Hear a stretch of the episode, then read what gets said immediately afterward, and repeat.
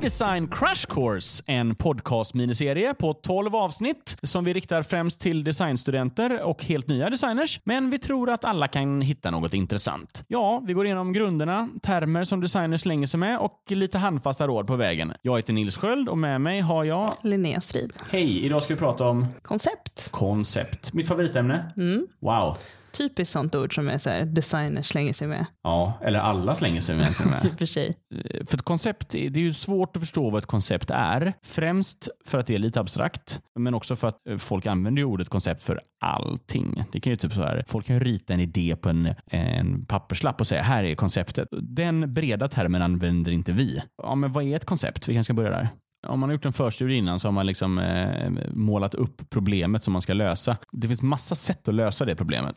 Ett koncept är egentligen att man förklarar vilken lösning man har valt. Inte i detalj, det kommer senare, men att man, liksom, man stakar ut en riktning för vilken, hur produkten ska ta sig och, och då så hittar man vissa, ja, vissa delar egentligen som man exemplifierar det här konceptet med. För konceptet blir ju hela produkten och kanske hela framtiden och hela roadmappen och allting eh, finns ju inne i konceptet. Finns inte eller finns? Ja, det finns. Okej. Okay. Men det är väl bara en, en liten del egentligen som man brukar börja med? Ja, men precis. Alltså, jag menar, alltså det vi kommer prata kanske om framförallt idag är liksom typ konceptdokumentet, alltså hur man, för, hur man eh, arbetar fram och förklarar ett koncept. Men sen konceptet är ju allt. Det, allt ryms in i ett koncept. Och det kan vara så lite som ett, liksom en idé. Jag menar konceptet för Tinder är svep höger, svep vänster. Eh, men sen så finns det ju massa mer i det som man behöver liksom förklara. Eh, så det är liksom kärnan av idén och riktningen för produkten. Och, och framförallt så ska man väl se det som en guide för produktdesign. Och produktdesign, då menar vi liksom alltså design som är utvecklingsfärdig så att man, man gör allting som krävs för att börja utveckla. Och då behöver man lite vägledning. Vi har testat att göra produktdesign utan koncept. Det har aldrig gått bra.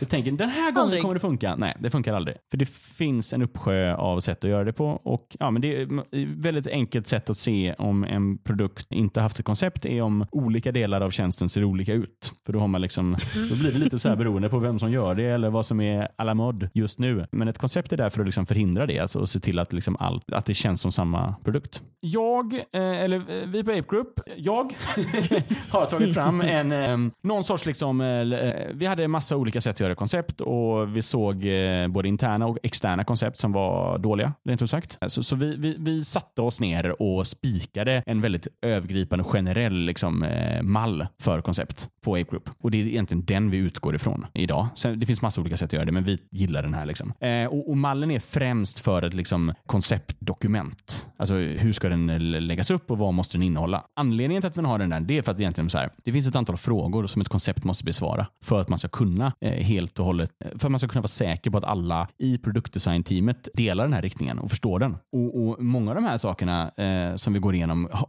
kanske man inte behöver göra några aktiviteter för. Jag menar, eh, ja, men vet man målgruppen och, och, och precis som på förstudien, om man har fått massa, om det har gjorts arbete innan som besvarar de här grejerna, men då behöver inte ni som ska göra konceptet, ni behöver inte göra de här aktiviteterna igen. Det är bara att få in dem i konceptet när man presenterar så att alla vet om vad de ska förhålla sig till.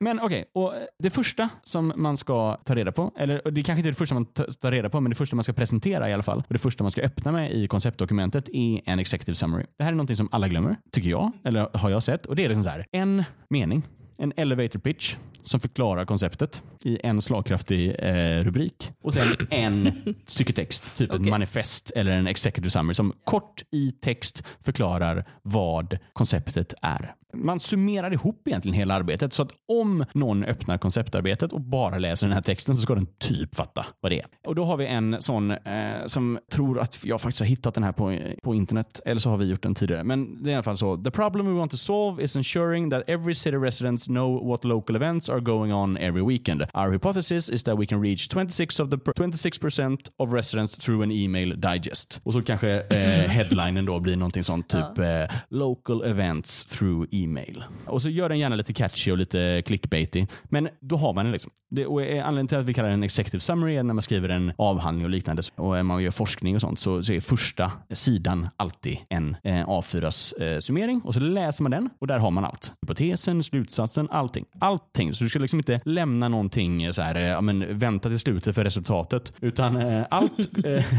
så det är en abstrakt för... Abstract, exakt. Och börjar man med det, då vet alla vad, det är du, vad vi ska presentera. Alla vet, alla har fattat ungefär vad ni ska göra. Vilket betyder att allting annat som ni går igenom är egentligen bevis på varför ni kom fram till den här executive summary.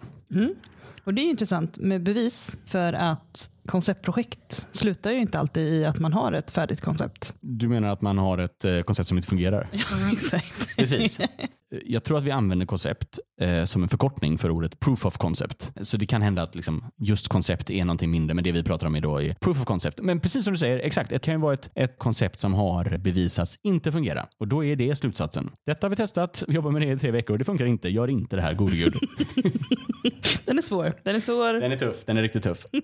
eh, Eh, och sen då, vårt upplägg är egentligen från abstrakt till konkret eh, eftersom det ska landa i um, produktdesign. Men så, så nästa så, eh, okej, okay, vad behöver man prata igenom sen? Jo, target users. Vilka gör vi det här för? Och Det får man lägga upp lite som man vill, men vi gillar alltså arketyper, beteendeprofiler och user journeys, har vi pratat om innan. Och gärna då liksom prioritera dem, typ detta är det viktigaste och detta är det näst viktigaste. Ja, en arketyp istället för en, en persona är typ så här Mia, 47 år, jobbar som dagislärare och en arketyp är snarare mer typ så här, eh, det kan vara ett kundsegment eller det kan vara en typ av användare. Till exempel vi riktar oss mot lean back users som inte vill eh, söka upp content själv utan vill liksom bli servade. De som är inne på browse-fliken på Spotify.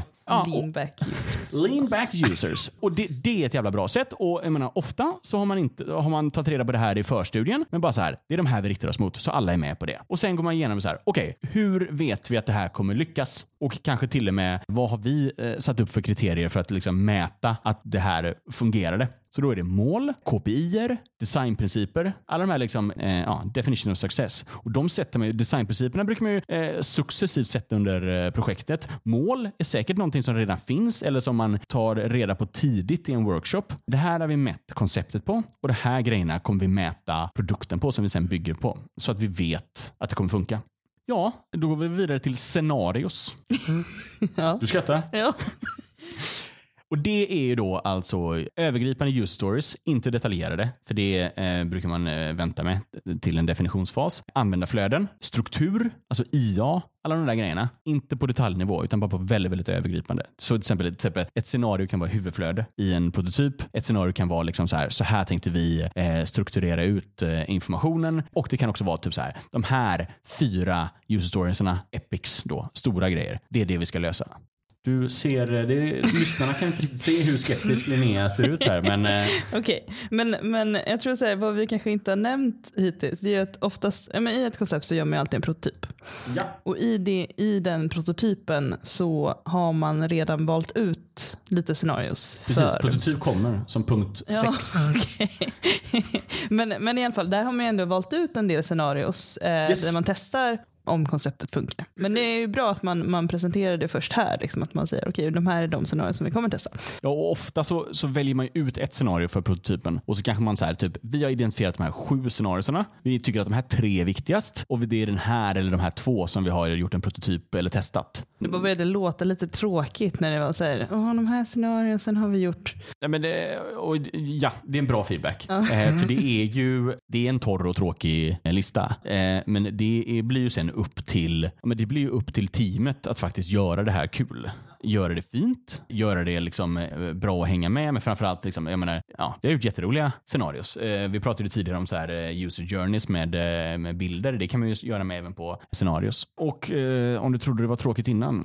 Eh, för då går vi ner på nästa eh, sektion som heter funktioner. Och den här är ju väldigt digital produktorienterad. Och det här konceptet, alltså det här sättet att presentera koncept funkar ju på liksom branding, på, på vad som helst. Och då kanske man ska kalla det här för byggstenar eller element experiment snarare. För det här är liksom, alltså, förr i tiden så gjorde man liksom funktionsspesar eh, innan man började liksom designa. Och så var det typ så här, här är listan på allt du ska göra. Och, och det är ju inte det jag, eh, eller det vi menar här liksom. Men det det handlar om är snarare så här att rita upp ett scope. Och det är ju funktionalitet typ. Men moduler kanske man till och med kan kalla det. Ett som tycker jag är väldigt bra är, vi säger att man, man delar upp den på standardfunktionalitet. Alltså detta har alla. Vi säger, men typ om det är en playtjänst. Så här, ni måste ha play, playlists, browse. Alltså de här grejerna som alla har. Och sen differentierande funktionalitet som är då en eller två kanske. De här grejerna, de här funktionerna tror vi ah, okay. att det är mm. bra att lansera med. För det är det som ni kommer differentiera er med.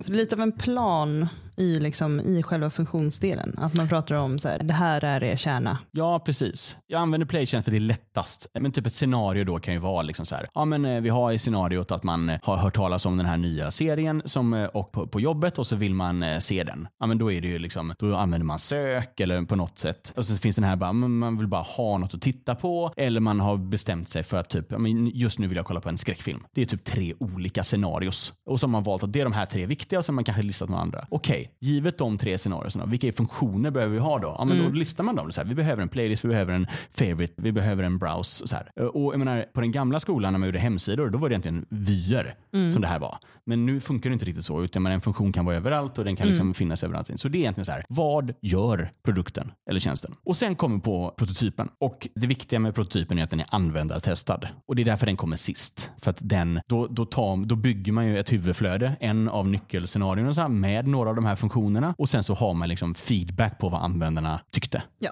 man tar det i hamn med prototypen. Ja, exakt. Och då får man oftast beviset i det här eh, härliga proof of concept.